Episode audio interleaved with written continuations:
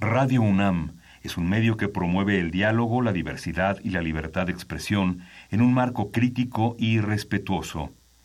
Los comentarios expresados a lo largo de su programación reflejan la opinión de quien los emite, mas no de la radiodifusora. Consultorio Fiscal. María Concepción González de Chicago dice que hace 12 años Radio. presentó suspensión de actividad. Un programa de Radio UNAM Hay una PTU entonces que se determina. y de la Secretaría de Divulgación y Fomento Editorial de la Facultad de Contaduría y Administración. Si bien es cierto, estamos, hablando- estamos comentando todo lo que tiene que ver con la contabilidad. Tocaremos el tema de las deducciones personales, obviamente, porque no son tan fáciles de aplicar en realidad. Consultorio Fiscal. Radio. ¿Qué tal? Muy buenas tardes tengan todos ustedes y sean bienvenidos como cada semana a Consultorio Fiscal. Mi nombre es Carlos Burgoa y bueno, pues el día de hoy vamos a seguir platicando de temas. Eh, creo que este es algo de interés recurrente y es precisamente los testamentos. Recordemos que ya estamos en vísperas de arrancar el mes del testamento, creo que es en septiembre, y el mes de muchas cosas más, sin duda, ¿no? Porque una vez por ahí nos hicieron observación. Entonces, bueno, para efectos fiscales es el mes del testamento. Y bueno, pues vamos a desarrollar este tema. Desde luego tenemos aquí a dos grandes invitadas que nos van a ayudar a hacerlo de forma excelsa. Eh, les presento, eh, tenemos a la maestra Coral González Mercado. Ella es licenciada en Derecho por la UNAM, es maestra en Derecho también por la universidad y es catedrática de la FESA Catlán, precisamente también de la UNAM. Es postulante en el área civil, mercantil y familiar. Y pues yo muy contento porque es socia de Burguá Toledo y Asociados, maestra. Bienvenida. Muchas gracias. Y desde luego me podría seguir ahí platicando, pero si no, se nos va a hacer tarde. Y tengo a la maestra de Yanira Arisbe Gutiérrez Hernández. Ella es licenciada en Contaduría por la Facultad de Contaduría y Administración de la UNAM, en donde también cursó la especialidad fiscal. Es maestra en Derecho Administrativo y Fiscal por la Barra de Abogados, catedrática de nuestra facultad y en la Universidad del Valle de México y en la UNITEC. Es directora de Arisbe Corporativo Jurídico Fiscal y colaboradora en Conductores ARSA, SADCB y bueno, pues para no articulista y de todo, ¿verdad? Y amiga de todos ustedes. Exactamente. Principalmente. Bienvenida, Deyanira. Y bueno, recordemos esto de los testamentos, es algo tan, tan recurrente. Sé que mucha gente le tiene miedo al tema porque, pues, obvio, cuando se usa es cuando la gente ya no está, pero yo creo que hay que verlo al revés, con positivismo, y es que hay que hacerlo cuando la gente está con la confianza de que podríamos hacer cambios y cualquier otra cosa que ahorita vamos a platicar. Eh, recuerden que esto se enriquece con sus comentarios. El teléfono es 5536-8989. Recuerden 5536-8989 o 01800 5052 688. Y desde luego nos pueden ver, no solamente escuchar. Si entran a Twitter es arroba con su fiscal. Y pues ahí tenemos toda la información. Nos pueden escribir dudas, mandar alguna que otra inquietud. Y bueno, pues ahí todo lo que quieran hacernos saber, quejas, chistes, este, besos, abrazos, lo que quieran, ahí los podemos recibir en Twitter. Y bueno, recuerden también que tenemos nuestro eh, servicio de asistencia gratuita, recientemente ya eh, corroborados algunos ajustes para que nos llamen y con toda seguridad por ahí nos vamos a atender. Y bueno, antes de arrancar con el tema que es testamentos, vamos a ir rápidamente a nuestro info fiscal y comenzamos. Consultorio Fiscal. Radio.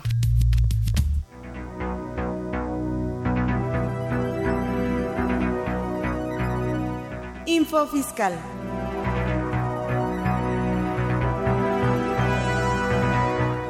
...16 de agosto... El Instituto Nacional de Estadística y Geografía, INEGI, informa del encadenamiento de productos del Índice Nacional de Precios al Consumidor, correspondiente al mes de julio de 2018, por diversas razones, como cierre o ampliación de fuentes de información o desaparición, o ampliación de marcas, modelos, presentaciones o modalidades. 17 de agosto. La Secretaría de Hacienda y Crédito Público da a conocer los porcentajes y los montos del estímulo fiscal, así como las cuotas disminuidas al IEPS, sobre la producción y servicios aplicables a los combustibles automotrices, correspondientes al periodo del 18 al 24 de agosto. Igualmente, informa sobre los montos de los estímulos fiscales aplicables a la enajenación de gasolinas en la región fronteriza con los Estados Unidos de América, por el mismo periodo la Presidencia de la República, mediante decreto, modifica la tarifa de la Ley de los Impuestos Generales de Importación y Exportación. El Instituto Nacional de Estadística y Geografía, INEGI, da a conocer el Índice Nacional de Precios al Consumidor del mes de julio, que fue de 132.991 puntos.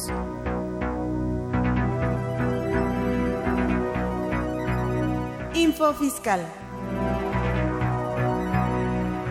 Ve y escúchanos por Twitter, arroba con su fiscal. ¿Sabes si lo que te dicen es verdad? Entérate aquí, en Cuentas Claras. Cuentas Claras.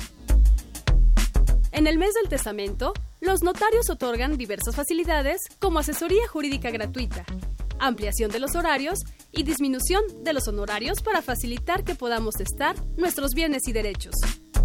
De esta forma, nuestros seres queridos no solo heredan nuestros bienes, sino también tranquilidad y seguridad jurídica cuando fallezcamos. De otra manera, deberán pasar por un juicio sucesorio intestamentario caro, tedioso y largo. Hoy y la siguiente semana abordaremos el mismo tema con destacados especialistas. Cuentas claras.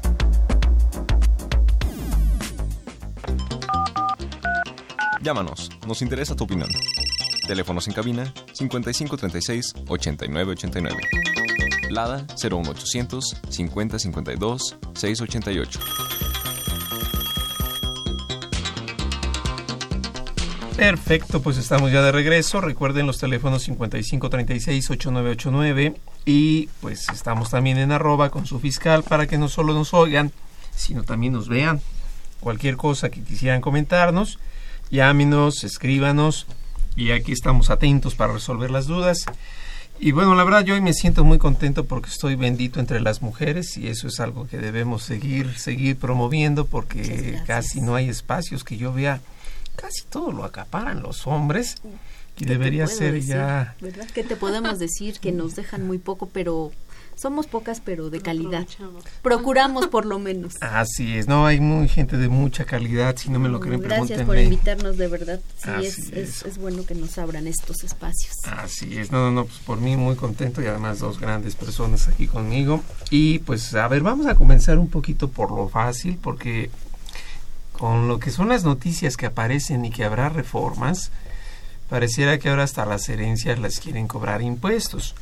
Pero vamos un poquito antes y la gente suele hablar del testamento, pero sin darse cuenta que a veces pudiera no haber testamento.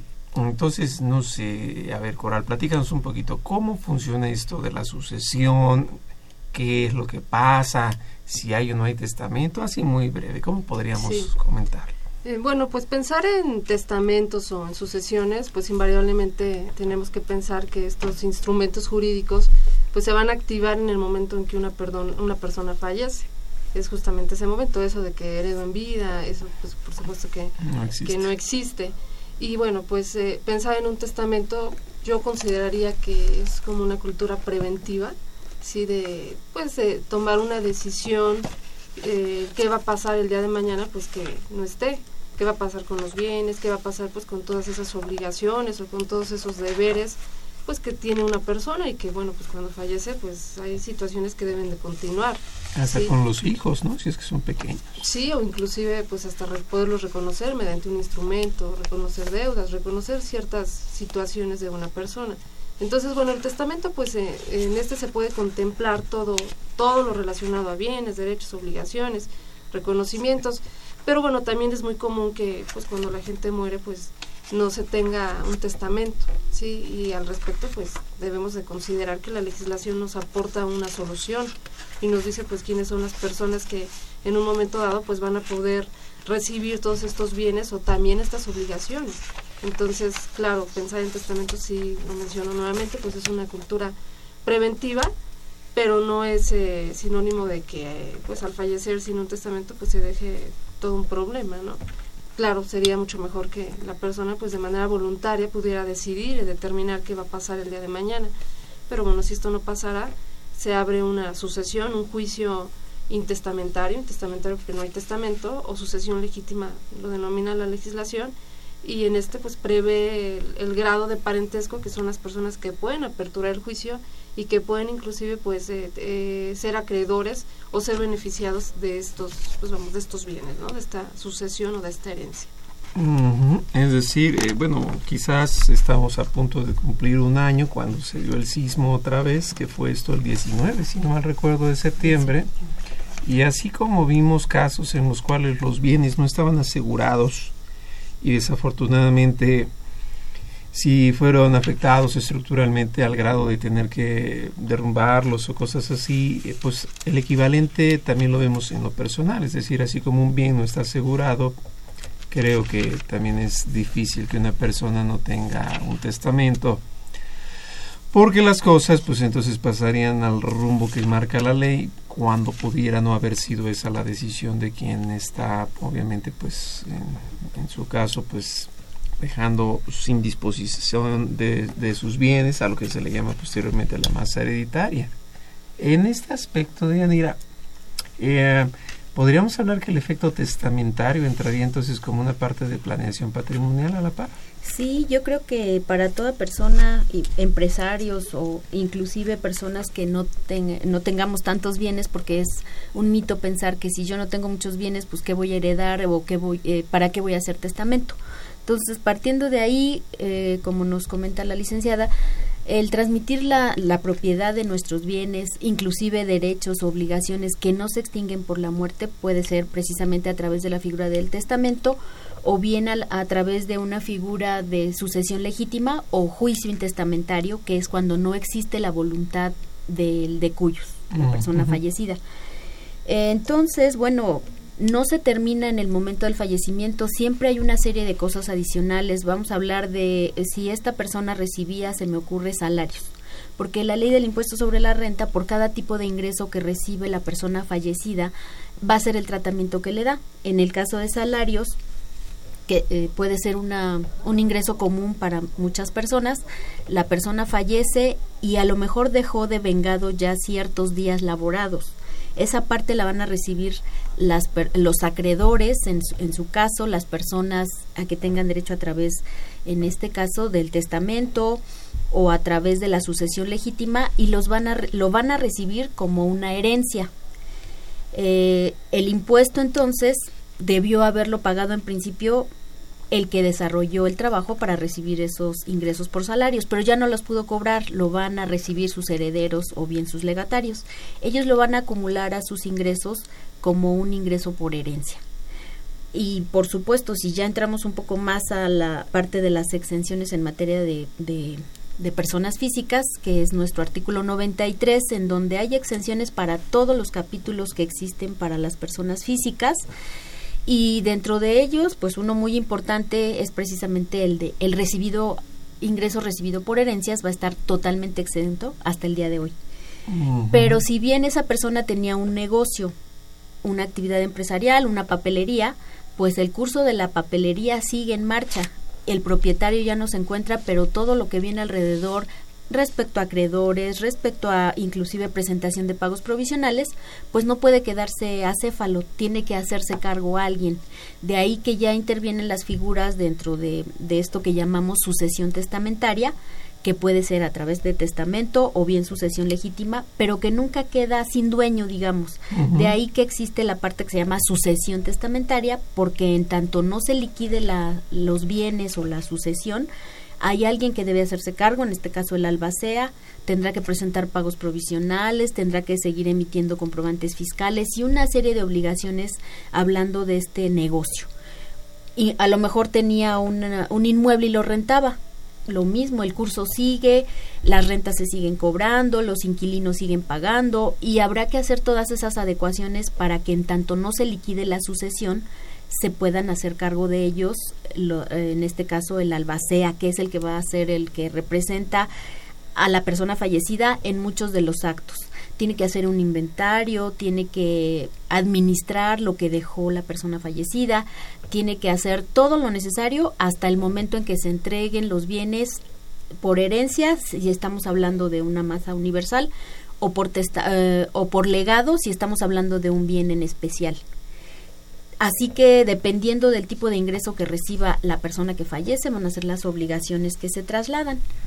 Eh, ya entrando un poco más también a la parte de las exenciones, comentaba la licenciada, no se dice te voy a heredar en vida, porque eso en todo caso sería una, una aberración, sería una donación en su caso. porque, la herencia en vida no existe. Para que exista la figura de sucesión tiene que haber desafortunadamente primero el fallecimiento. Gracias. Y si va a ser en vida, pues está raro, ¿no? Quizás puestos políticos, cosas así, pero eso nos toca ahorita hablarlo. Ok.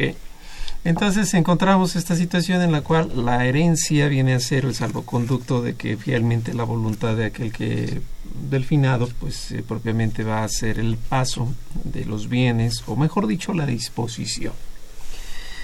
Como que hay un efecto paralelo, creo yo que las etapas del juicio activan los avisos que se dan al fisco en un juicio de este tipo, eh, ¿ante quién se lleva y más o menos cuáles son las etapas que existen? Mm, bueno, vamos a considerar que haya o no haya testamento, vamos a manejarlo por conducto de un juzgado. Esto también se puede llevar ante el notario. Sí, lo más común eh, es ante, ante un juzgado. Sí, eh, ¿qué es lo que pasa? Pues bueno, cuando una persona muere, los herederos o inclusive hasta algún acreedor sí puede pues iniciar el juicio ¿sí? En primera instancia lo que el juez va a hacer, bueno, pues primero que todo tener por acreditado el fallecimiento de una persona para la procedencia de estos juicios, lo que desde luego pues también tendrían que hacer los notarios en caso de que el procedimiento se lleve ante, ante un fedatario. Sí, eh, una vez que acredita y se le demuestra el fallecimiento de una persona, lo que hace es realizar búsquedas acerca de la eh, posible existencia o inexistencia de un testamento, de una disposición testamentaria. Esto se hace al archivo judicial del propio tribunal, se hace al archivo general de notarías, que es donde generalmente, bueno, donde se depositan los testamentos que se hacen ante notario público, y a su vez este archivo realiza una búsqueda en un registro nacional, donde bueno, vamos a pensar que una persona vive en Mérida o en algún otro lado de la República, donde o vivió hace un tiempo, pues ahí tal vez dispuso de un testamento y bueno, pues tal vez cuando muere en la Ciudad de México, bueno, esa búsqueda se hace justamente por seguridad jurídica, se hace a fin de evidenciar que, pues, que en toda la República Mexicana exista un testamento. Si es que existe, se va a regir en términos de, pues, del instrumento que se reporte. También pudiera ser que el testamento no prevea todos los juicios, todos los bienes. Entonces, pues ahí tendríamos el efecto de iniciar una, una sucesión intestamentaria o legítima únicamente respecto a esos bienes no previstos en el testamento. Es decir, se puede partir ese tipo de forma sucesoria. Así es. Sí, el, el juez es lo primero que revisa. Eh, ordena los, las búsquedas de estos testamentos para determinar, eh, ahora sí que en términos de qué se va a regir la sucesión, si acorde a un testamento existente o acorde a lo que la ley prevé, sucesión legítima. Una vez que esto ocurre, bueno, tenemos cuatro etapas. Una se llama sucesión, perdón, que es justamente pues la donde se reporta la existencia de un testamento y sobre todo la validez del mismo. No existiendo un testamento, pues se declara quiénes son las personas que han acreditado un entroncamiento con pues con el DECUIS, con la persona fallecida, sí, y se y se designa un albacea. Como ha comentado la contadora, bueno, es necesario designar una persona que se vuelve el representante legal del DECUIS, toda vez de que bueno, pues al no existir no se le puede dejar en estado de, indefensión. Pensemos que existan juicios donde él estaba como actor, bueno, es decir, él iniciaba un juicio o inclusive como demandado. Entonces es muy necesario eh, designarle una persona que lo represente durante todo el procedimiento hasta que sus bienes y todos los intereses pues que deja puedan ser delegados o puedan ser transmitidos a sus herederos. Posteriormente viene una etapa de inventario que ya la realiza justamente el albacea, es decir, ya asumiendo ese cargo, realiza un inventario de los bienes con el avalúo correspondiente. Esto es para efectos de las particiones que se harán entre los herederos. posteriormente viene una administración en el cual, inclusive en esta tercera etapa, se tiene que demostrar que el interés, que el impuesto se ha pagado a la autoridad correspondiente. Mm. Esto es algo, bueno, desde luego, pues muy, muy importante, ¿no? Porque se le debe demostrar a la autoridad a fin de poder continuar con el procedimiento.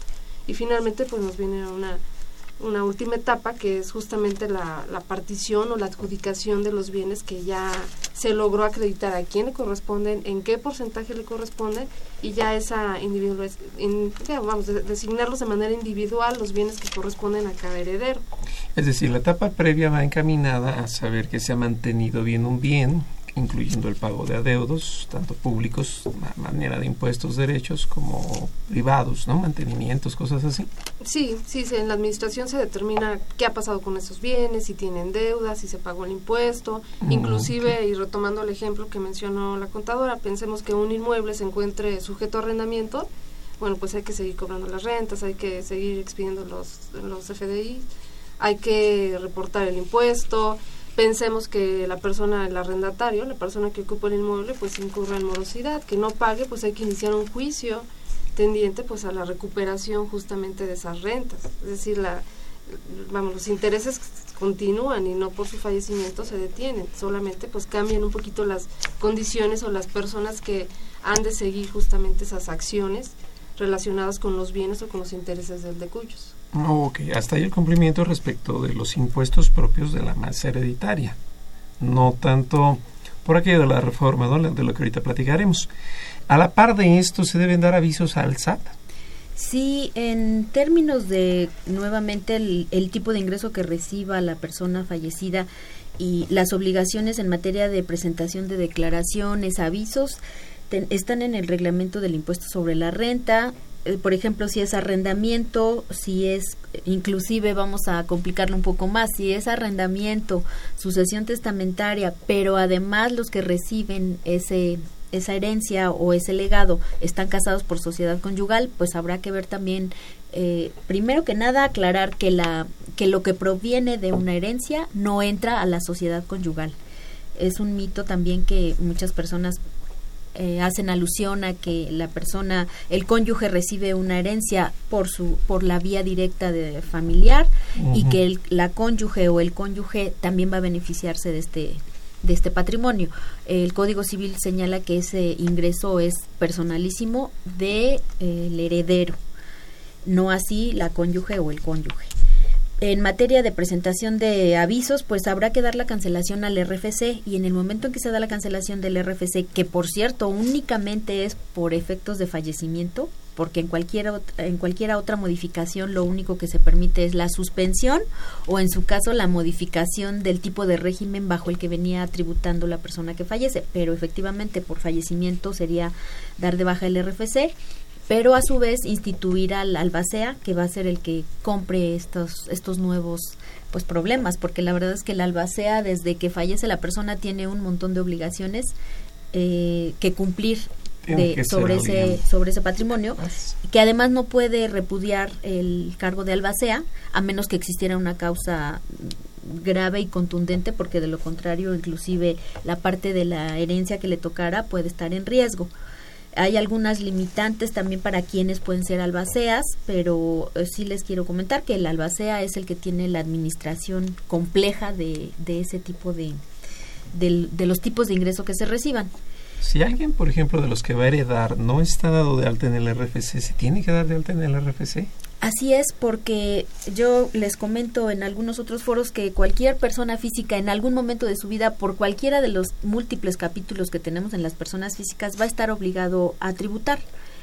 Eh, en el caso de la persona que reciba la herencia, pues estamos hablando de una adquisición de bienes o de una adquisición eh, del capítulo de adquisición, inclusive los donativos. ¿Tendría que ser bajo algún valor o en cualquier cantidad de quedarse de alta?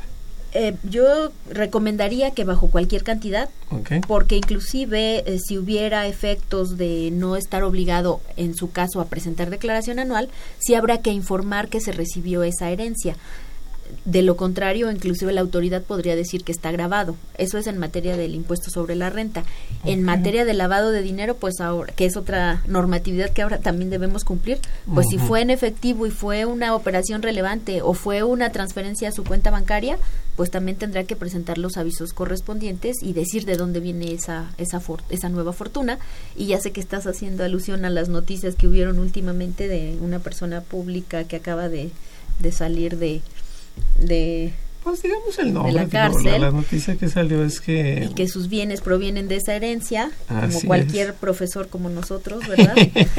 Entonces, bueno, pues en su momento, cada persona que reciba una modificación en su patrimonio debió haber dado el origen y a lo mejor no tiene implicación fiscal para el pago del impuesto, pero sí para la transparencia que debe existir entre el origen y, y la aplicación de tus erogaciones. Claro, para que haya esa concordancia. Sí, bueno, efectivamente la maestra, que la noticia es que salió, por ahí leíamos, ¿no? Que también había recibido una herencia, pero bueno, pues ahorita platicaremos de la reforma. Vamos a ir rápidamente a una pausa y regresamos. Consultorio Fiscal Radio. Hola, soy Marta Valle, coordinadora del Servicio de Asesoría Fiscal Gratuita de la Facultad de Contaduría y Administración de la UNAM. Los invitamos a compartir con nosotros las dudas, inquietudes o comentarios relacionados con sus asuntos fiscales.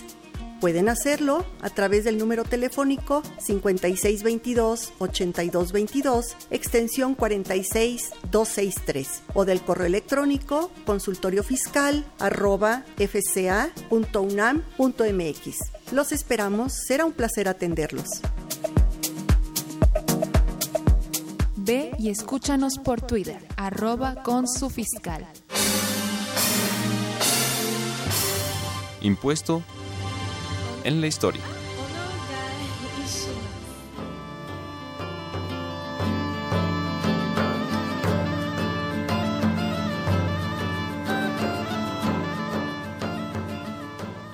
Es muy probable que los griegos y romanos hayan sido de los primeros pueblos en instituir el testamento.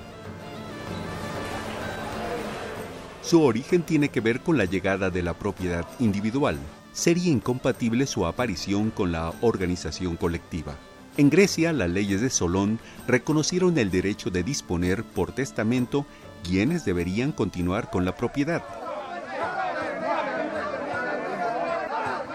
En Roma, la ley de las doce tablas permitió que un individuo pudiera darse un sucesor que continuara con la figura del pater familias, que no necesariamente debería ser un familiar. Posteriormente, esta facultad se fue orientando más a disponer quiénes heredarían los bienes.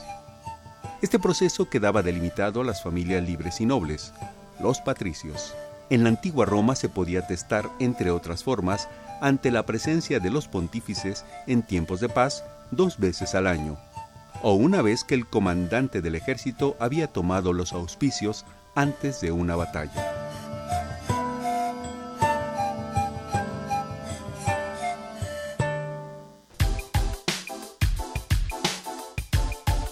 Impuesto en la historia.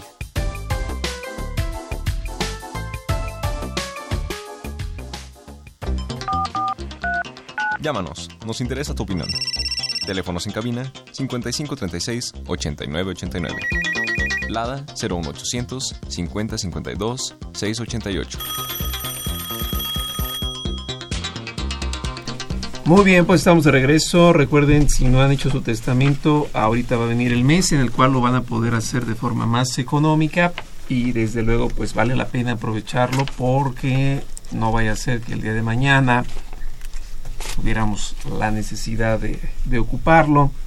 Y bueno, la importancia es estar siempre cubiertos. Esperemos que no vuelva a temblar, que no se enoje Trump, ni que se amanezca de malas y le declare la guerra a Corea, cosas así.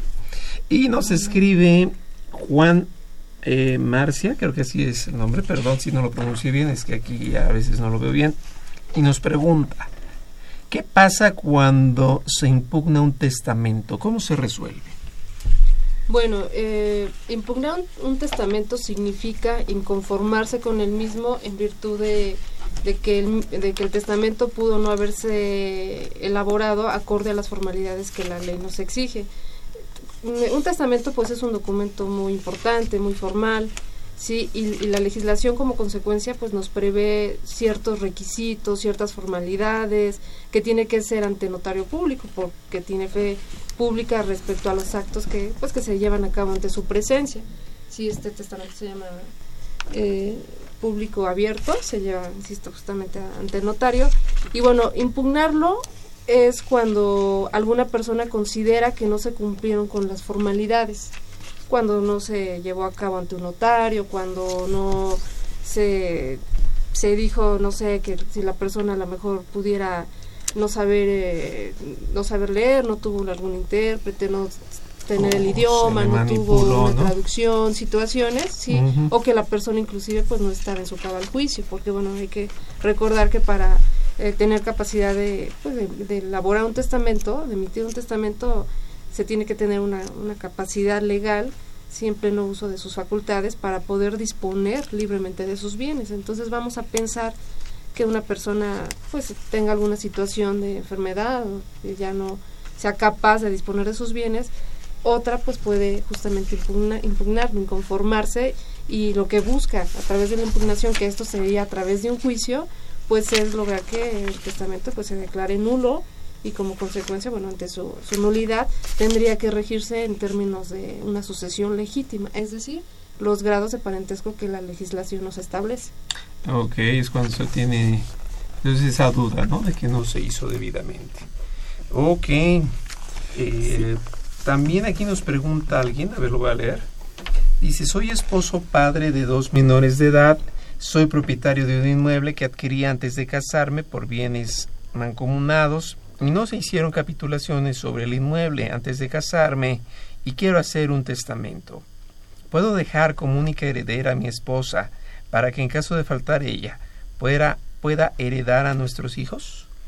Bueno, de entrada, excelente decisión heredarle todo a la esposa siendo solidaria con el género. Pero ya viendo un poco, eh, a futuro, un poco a futuro, ¿verdad? Pero por testamento se puede heredar a quien quieran, aun y cuando no sea la cónyuge. En, en mi caso no es así, es, es a la que más quieren, si es la cónyuge y no hay más allá. Pero en el testamento se puede heredar a cualquier persona lo que se quiera y solamente cuando no hay testamento y es sucesión legítima, entonces sí, por eh, proximidad de, de, parentesco, entonces se hereda, eh, si no hubiera testamento, a quienes familiarmente les corresponda primer grado descendientes y cónyuge en una misma proporción, ascendientes en su caso si fuera, si no hubiera cónyuge ni hubiera hijos, después nos vamos a los familiares en segundo grado. Y bueno, de, acuerdo al parentesco, pero en el testamento se puede heredar a quien se decida. Ahora, si el, la eh, fallece uno de los cónyuges, queda como heredera eh, esta cónyuge superstite y ella a su vez poder heredar a sus hijos, es válido. La verdad es que a veces lo que se maneja es que en el momento en que se hace un, eh, un primer testamento, que además no se puede hacer en conjunto, cada quien de manera individual, independiente, ejerce su voluntad. Y dejar protegida a la cónyuge y a los hijos, pues lo puede hacer eh, el cónyuge uno y el cónyuge superstite. Mm, por la parte de las capitulaciones matrimoniales que creo que también comenta, pues ahí habría que ver si, si efectivamente no las hubo, nos vamos a 50 y 50 de acuerdo a lo que le corresponda. Ok, quizás no sé, digo, me atrevería yo a quien nos hace la pregunta, pero desde luego eso ya es muy personal. Si al final la idea es dejarlo todo a los hijos, más que nada por el efecto administrativo y de tramitología, ¿Valdría más la pena de una vez dejarlo a los hijos? Tal vez, eh, bueno, quiero pensar que la, que la inquietud radica en que los, eh, los hijos pudieran ser menores de edad. Ajá. Sí se les puede dejar a ellos, desde luego, y bueno, la, su cónyuge como su representante legal, pues quien será quien en un momento dado pues los oriente en la toma de decisiones e inclusive en la administración de los bienes lo cual no podría, por ejemplo, vender. Para poderlos vender, vender bienes de menores de edad, pues se requeriría la, la autorización judicial. Entonces, sí, yo creo que va, bueno, lo entiendo un poquito más en ese sentido, pero bueno, aún cuando sean menores de edad, ellos tienen pleno derecho de poder adquirir los bienes. O dejarle la nuda propiedad a ella, ¿no? Así es, también eh, recordemos que eh, dentro de lo que se manifiesta respecto a la herencia o al testamento, hablando de los menores, si existe un testamento o un, existen herederos, existen legatarios y no se dejó alimentos a los menores que por disposición de ley les corresponde, ese testamento es inoficioso en esa parte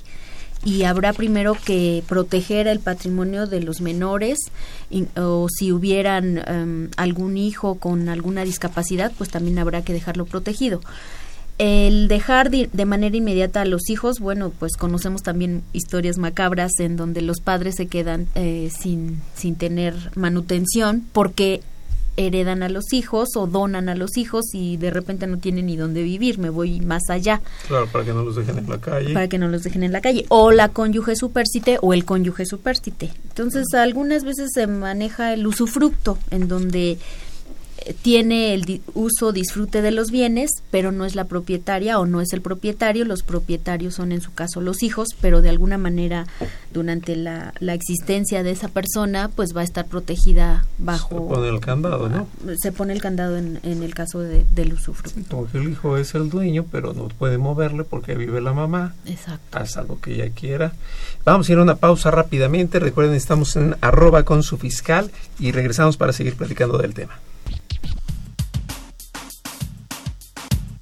Consultorio Fiscal Radio.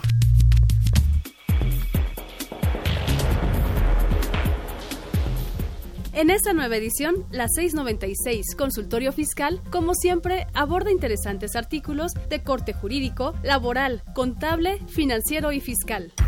Rolando Silva Briceño examina el dictamen electrónico para efectos del Seguro Social.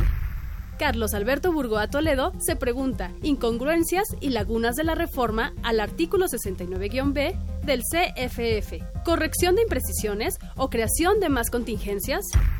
Ana Lilia Contreras Villagómez y Jean Miguel Montes Barrios revisan la aplicación de NIF o legislación fiscal, el efecto en los ingresos, costos y gastos.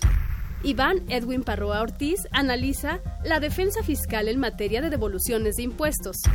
Estos y otros temas de gran interés se presentan en el número 696 de Consultorio Fiscal. Suscripciones a los teléfonos 5616-1355 y 5616-7755. También a través de la tienda electrónica publishing.fca.unam.mx o en la página electrónica de esta revista consultoriofiscal.unam.mx.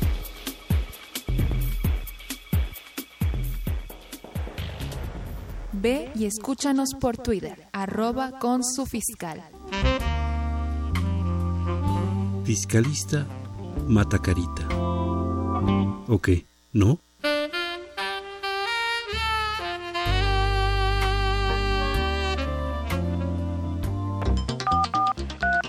Llámanos, nos interesa tu opinión. Teléfonos en cabina 5536 8989. Lada 01800 5052 688.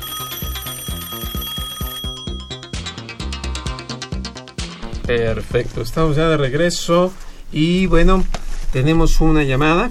Vamos a este a comentarla. Eh, ¿Quién nos llama? ¿Qué tal? Buenas tardes. ¿Qué tal, Penas? ¿Quién habla? Buenas tardes, habla Luis Ángel Santiago. ¿Qué tal, Luis Ángel? Platícanos. Buenas tardes, tengo una pregunta para la maestra Coral. Ajá. Eh, respecto a, una situación. Tengo un hijo y bueno, ya no vivo con su mamá. Eh, entonces ahorita yo estoy eh, casado con otra persona. Mi, una de mis dudas es, en caso de que yo decidiera heredar a mi hijo, ¿también le corresponde parte de la herencia a la mamá de mi hijo? Aun cuando yo estoy actualmente casado con otra persona. Eh, bueno, aquí en primera instancia sería muy importante conocer si tú actualmente estás casado por sociedad conyugal o separación de bienes. Sociedad conyugal.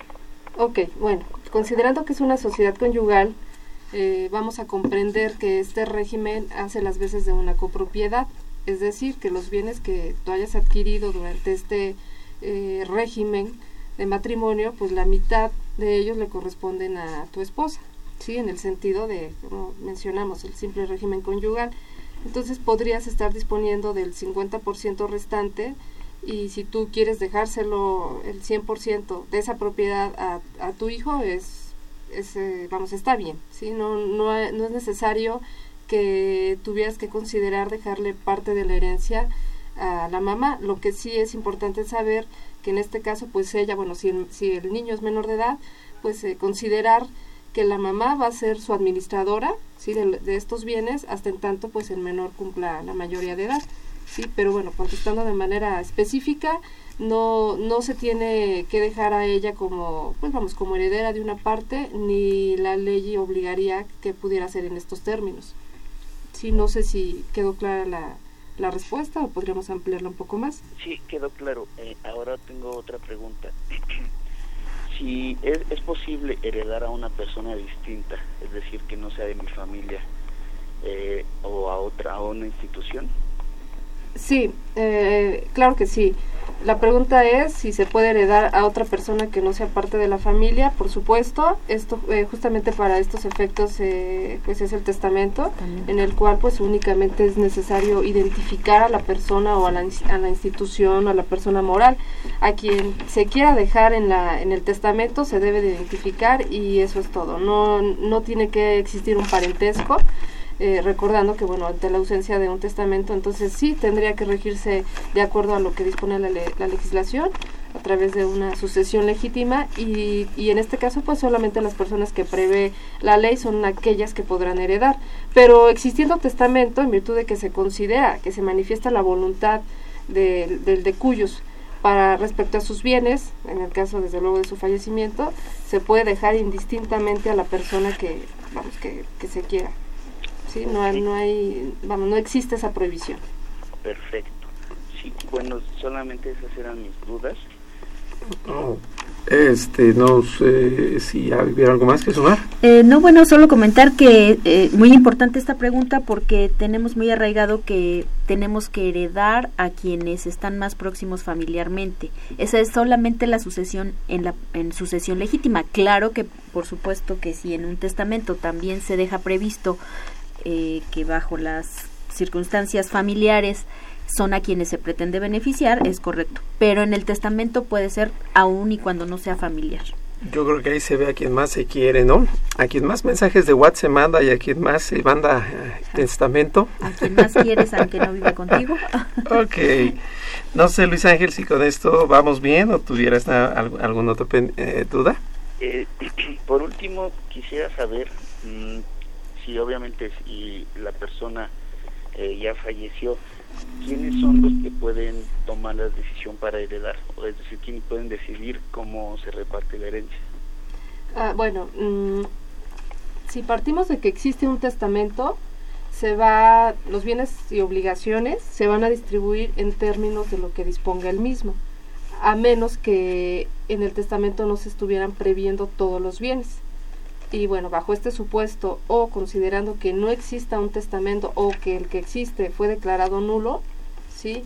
se va a regir en términos de lo que la legislación regula bajo el capítulo de, sucesión legítima, que en este caso, bueno, pues eh, ahora sí que en, entre más próximos sean los, los parientes, pues son los que heredan. Pensemos en la cónyuge, pensemos en los hijos, pensemos en los padres, ¿sí? Pero este orden no lo establece la legislación. Así sí. es, es el artículo 1602 del Código Civil hablando del Distrito Federal, en donde nos dice quiénes tienen derecho a heredar por sucesión legítima.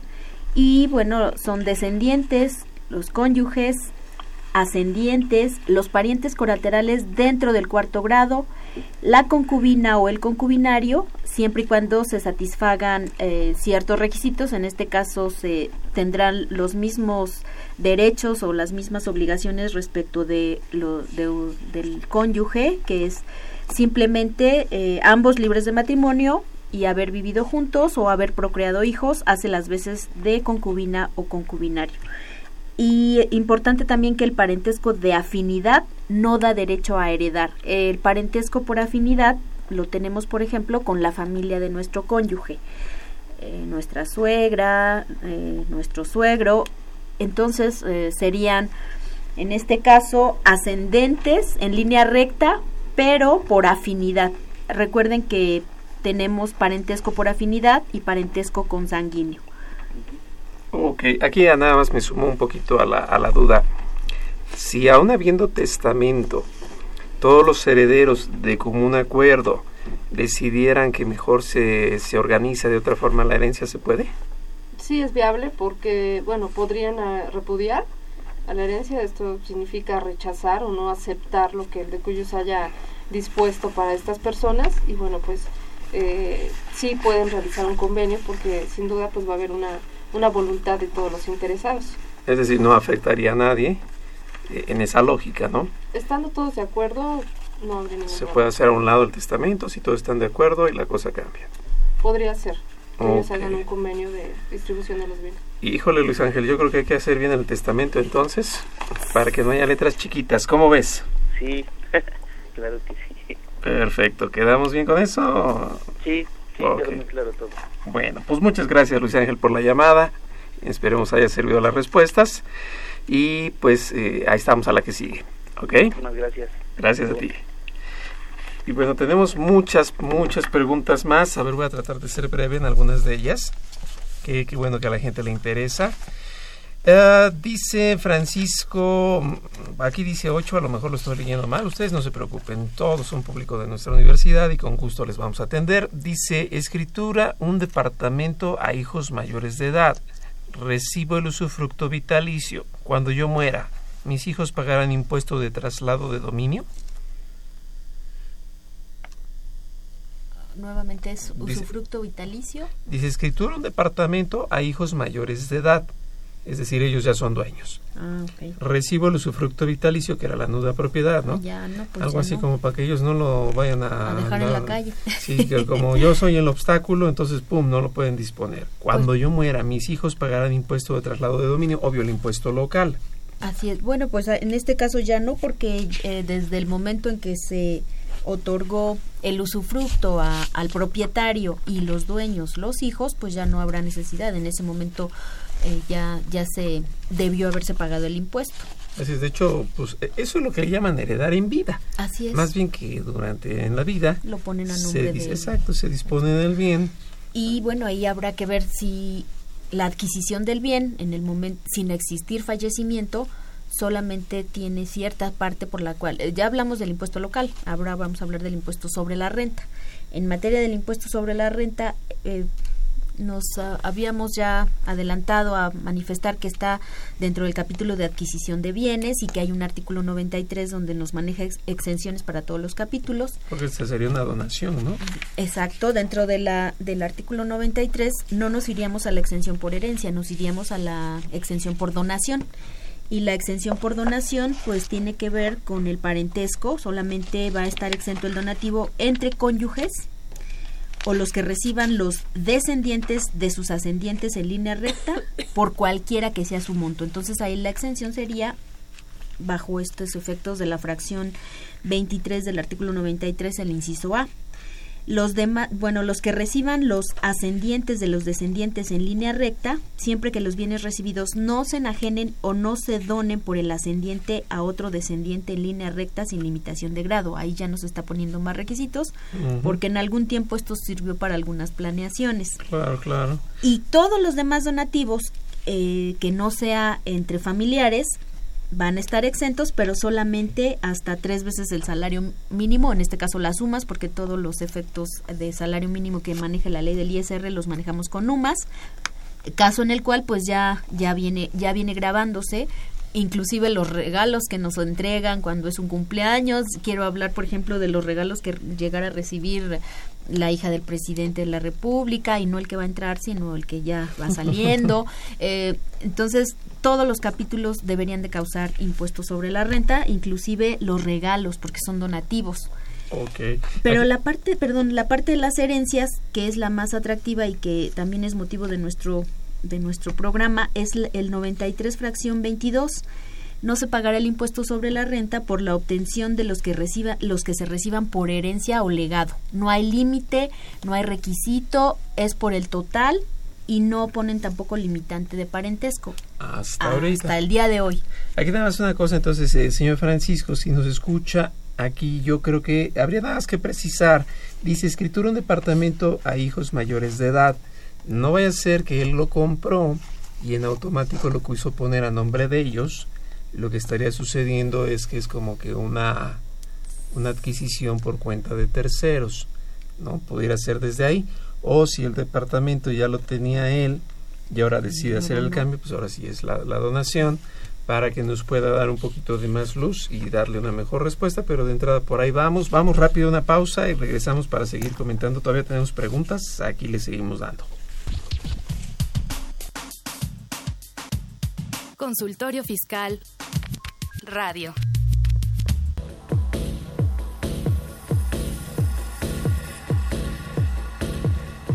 En déficit. Con José Silvestre Méndez. Uno de los grandes retos que enfrentará el gobierno de López Obrador en el sexenio 2018-2024 es sin duda alguna la situación del campo mexicano, de los campesinos y del sector agropecuario en general y de la agricultura en particular. Entre estos retos destaca en primer lugar el de desarrollar una agricultura sustentable que permita mejorar las condiciones de los campesinos y sus familias, al mismo tiempo que contribuye a incrementar la producción y la productividad de alimentos y materias primas que requiere el mercado interno, sin descuidar las exportaciones, fomentar el desarrollo de las zonas agrícolas más atrasadas del país, en especial el sureste mexicano. En primer lugar, conviene recordar que el país cuenta con 196.4 millones de hectáreas, de las cuales solo 30 millones, que representan el 15.3% de la superficie total, son susceptibles de aprovechamiento agrícola. Sin embargo, únicamente se cultivan entre 20 y 25 millones de hectáreas al año y de estas 4.8 millones son de riego, cerca de un millón de jugo o humedad y más de 18 millones de temporal. Esto significa que la producción agrícola del país depende en un alto porcentaje de las condiciones climatológicas, es decir, si hay buen clima, las cosechas son abundantes, pero si el clima no es favorable, puede haber sequías, granizadas, huracanes y otros fenómenos meteorológicos que provocan que las cosechas no sean las esperadas. Otro reto muy importante es que un porcentaje elevado de la producción agrícola de auto, es de autoconsumo, lo que significa, primero, que lo que producen estos campesinos no les alcance para satisfacer sus necesidades y las de su familia, y en segundo lugar, que dicha producción no llegue al mercado. Frente a esta producción precapitalista que no produce mercancías agrícolas para el mercado, hay un pequeño sector empresarial agrícola que es muy productivo, que se localiza en zonas de riego, con altas inversiones, muy tecnificado, moderno, que contrata mano de obra y que produce en forma principal para el mercado externo. Es decir, un pequeño empresariado agrícola que obtiene grandes ganancias de la producción agrícola y que está muy modernizado.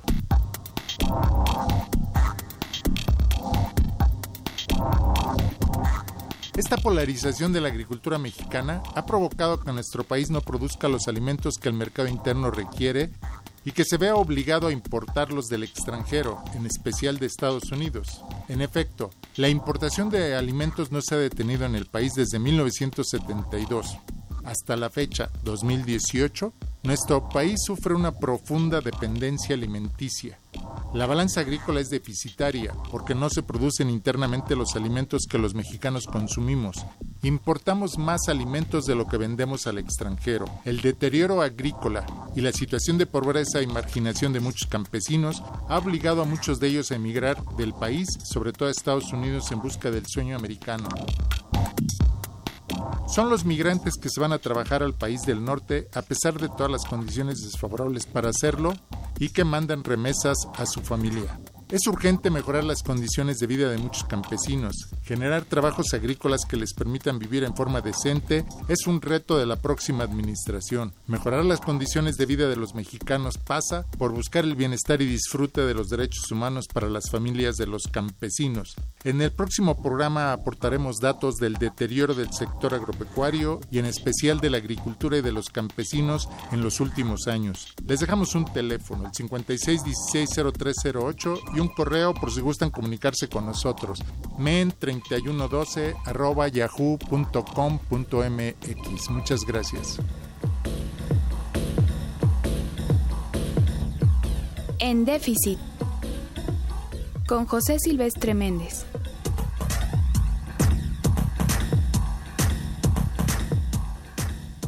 Ve y escúchanos por Twitter, arroba con su fiscal.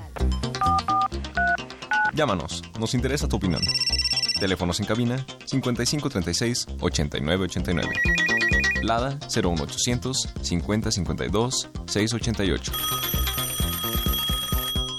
Muy bien, estamos de regreso, ya estamos casi al final, pero nos quedan todavía preguntas con gusto. Juan Nuevo nos dice, Nuevo Nueva, perdónenme, perdón si en algún momento este hay algo haciendo mal los nombres, pero bueno, lo importante es atenderles. Dice, herencia de una casa, ¿se considera todo lo que hay dentro de la casa? No, mm, solamente tendría que ser la, la propiedad como bien inmueble.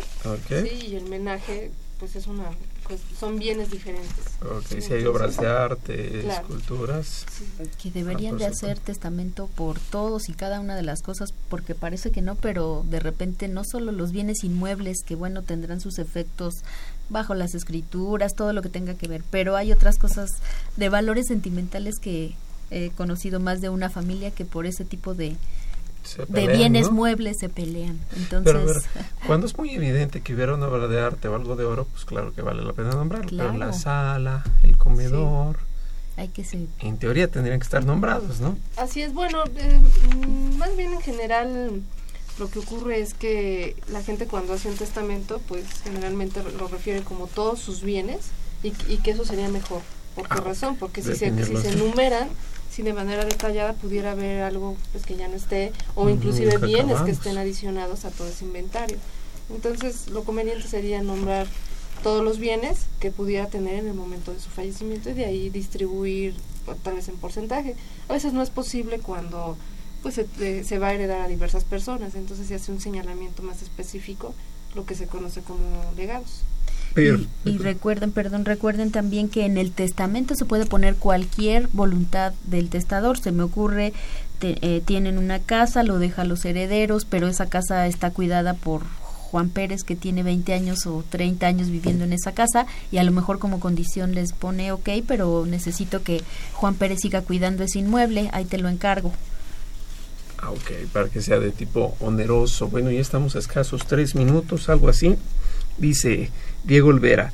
Se puede donar en presencia de un notario lo contenido en una cuenta bancaria o de inversión sin especificar el monto exacto para evitar errores por el ingreso de intereses o bien por el pago de comisiones que no depende de uno controlar las fechas y si fuera posible no poner el monto. ¿Cómo se le da certeza fiscal al importe del dinero recibido para que sea un ingreso exento para ISR hablando de materialidad fiscal y se aplica en testamento? Sí, qué buena pregunta porque eh, leí hace un momento respecto a los donativos en donde si no existe parentesco van a estar grabados aquellos que excedan de tres sumas, que la verdad es muy poquito. Si nos vamos al Código Civil, el Código Civil también maneja que deberán de ser, de, y por supuesto, aunque no lo mencionara, deberán ser ante notario aquellos eh, donativos que por la cantidad o por la importancia pudieran llegar a ser motivo de fiscalización, no a quien lo entrega, sino a quien lo recibe. Y porque, porque a los años, recuerden que la autoridad puede fiscalizar pues cinco años eh, hablando en términos normales pero puede irse a mucho más dependiendo del tipo de de, situación específica, pero a los años le pueden decir de dónde viene ese dinero que no me declaraste en tu eh, que no me manifestaste en la declaración anual, no por pago de impuesto, simplemente porque es una obligación mencionarlo para que quede exento y más allá tenerla eh, más contundente haciéndolo ante el notario. Yo yo recomendaría que sí se hiciera ese tipo de donaciones. Vamos aquí una duda. Si en el banco se puso como beneficiario X persona que lo platicamos ahorita en el corte, ¿el testamento puede hacer a un lado esa disposición que se dijo ya al banco de beneficiario? Bueno, ahí generalmente cuando se tiene una cuenta bancaria eh, se designan los beneficiarios que pues que vamos que lo van a recibir en un momento de fallecimiento si, si a su vez también el testamento lo dice, esto tendría que ser materia de juicio para que un, pues un juez determine lo correspondiente. Más aún, pensemos que hubiera deudas. Entonces, pues las deudas tendrían que pagarse de estos bienes antes de pensar a, quién le corresponden, pero tendría que ser materia de juicio. Perfecto. Jaime Arturo Pastrana, ya estamos casi al final, dice, para poder sacar un testamento para uno de sus hijos, ahorita no tiene escrituras, pero sí, lo, si la cancelación de hipoteca. Necesito escrituras y qué otros requisitos. Bueno, para poderlo contemplar como un testamento no importa que, pues vamos, que todavía no tenga una escritura. Finalmente, pues es un es una formalización que sí se requiere, pero eso no significa que no esté dentro de su patrimonio. Entonces lo puede contemplar de, de, manera segura dentro de un testamento. Yo creo que hay dos noticias, una buena y una mala. Jaime, tú ya eres dueño de tu casa, la mala es que está hipotecada. Es decir, es dueño de dos cosas, tanto del inmueble como de la deuda. Y dado que está casado el inmueble con la deuda, pues por eso es que no la puede disponer, ojo, para venderla o para ponerla en garantía, pero sí la puede disponer en testamento. ¿cierto? Sí, desde luego que como el inmueble pues tiene un gravamen, también eh, en herencia adquiriría pues ese gravamen. Tan es suya la casa que a nombre de quién sale el predial, Jaime. Y ya con eso tienes una respuesta, pero ojo, que no se llegue a la mala idea de que ya podemos hacer lo que queremos porque están comprometidos los bienes. Así es. Bueno, hemos llegado prácticamente, bueno, ya al final. Si todos nos están escuchando, recuerden que hay una reforma que pretende grabar las herencias. Eh, esto fue una parte introductoria para que tengamos referencia ya más clara, pero por favor, véannos mañana en Mirador Universitario a las 9. Ahí vamos a tocar todo lo que tiene que ver con esta reforma. Recuerden, es por internet. Y bueno, pues a mí no me queda nada más que agradecer a nuestros invitados de Yanira. Muchas gracias por invitarme y los invito a todos a que hagan testamento porque la cultura mexicana tanto lamenta la muerte, la festeja, pero luego la omite y hay que hacer testamento. No todo es coco, así es, este maestra Coral. Muchas gracias por la invitación. Ok, pues nos vemos este mañana y dentro de ocho días aquí también seguiremos Testamento segunda parte y pues esta fue una producción de Radio UNAM Director General Benito Taibo, director de la Facultad de Contaduría y Administración de la UNAM, maestro Tomás Humberto Rubio Pérez, secretaria de Divulgación y Fomento Editorial de la Facultad de Contaduría y Administración, doctor José Ricardo Méndez Cruz, en los controles Socorro Montes, en la producción por parte del Departamento de Medios Audiovisuales de la Facultad de Contaduría y Administración, en Zahualcóyotl Jara, Juan Flandes, Alma Villegas, Tania Linares, Miriam Jiménez, Valeria Revelo y Emanuel Zarco. Y bueno, pues ya estamos por irnos a comer. Para que no nos llegue la muerte, vamos a comer mucho. Si estamos a punto de hacer otras cosas, pues no se me distraigan. Ya pronto salimos a la comida, a la que sí estamos por aquí. Que tengan muy buena tarde. Hasta luego. Consultorio Fiscal. Un programa de Radio UNAM y de la Secretaría de Divulgación y Fomento Editorial de la Facultad de Contaduría y Administración. Consultorio Fiscal Radio.